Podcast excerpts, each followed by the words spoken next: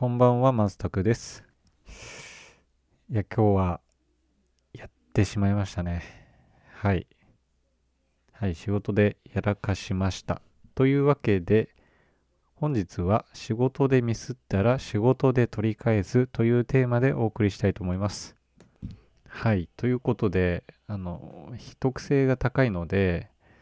具体的な内容は話せないんですけども、まあ、やってしまいましたね。上司に指摘されるまで全然気づかなかったので、いやー、まずいですね。本当に。うん。まあ完全に自分のミスです。えー気持ちを引き締めないといけないなと思いました。まあ落ち込んでばかりもいてもしょうがないので、まあ、反省しつつ次回以降の対策を立てる必要があるかなと思いました。はい。まあ、次回以降は絶対ミスできないので、まあ、そのために対策を立てるというのが、まあ、社会人なのかなと思います。で、まあ、しょぼいですけども、対策はもう立てたので、まあ、次回以降はミスは起きないんじゃないかなと思っています。はい。ただ、対策を立てるときは、まあ皆さんも、えーまあね、聞いてくださってる方々はもう皆さん優秀だと思うんですけども、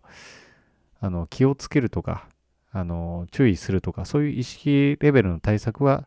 ほぼ効果がないのかなと思いますので、そうならないように注意が必要かなと思います。まあ、これは自分自身に言い聞かせております。はい、ということで、まあ、最後、このやっぱり仕事で、えーミスした場合は仕事で取り返すしかないかなと思います。私はこのマインドが、重要だなということで、うん、この、え10年間、9年間、社会人をやっております。まあ、最初からそういうマインドじゃなかったんですけども、いつの頃からか、まあ、そうじゃないと、一生、えーこういう問題は解決されないのかなと、えー気づいた時がありました。なので、まあ、たとえです、たとえ転職とか、えーまあ、仕事を辞めるとかしたにしても、うん、一生自分のその解決能力というか、えーまあなんか殻を破るじゃないですけど、まあそういうものは多分何も成長はしないと思うので、まあ落ち込むのは落ち込むでいいんですが、えーミスした分は仕事で取り返す。このマインドが、え重要なのかなと私個人的には思っています。ということで、まあ明日からは、あのーマックスで、え仕事に、本業に、え取り組もうと思います。まあ別に普段から全然やってないってわけじゃないんですけど、もう、マックスで取り組もう 取り組もうと思います。という感じで、まあ、本日は次回を込めて放送させていただきました。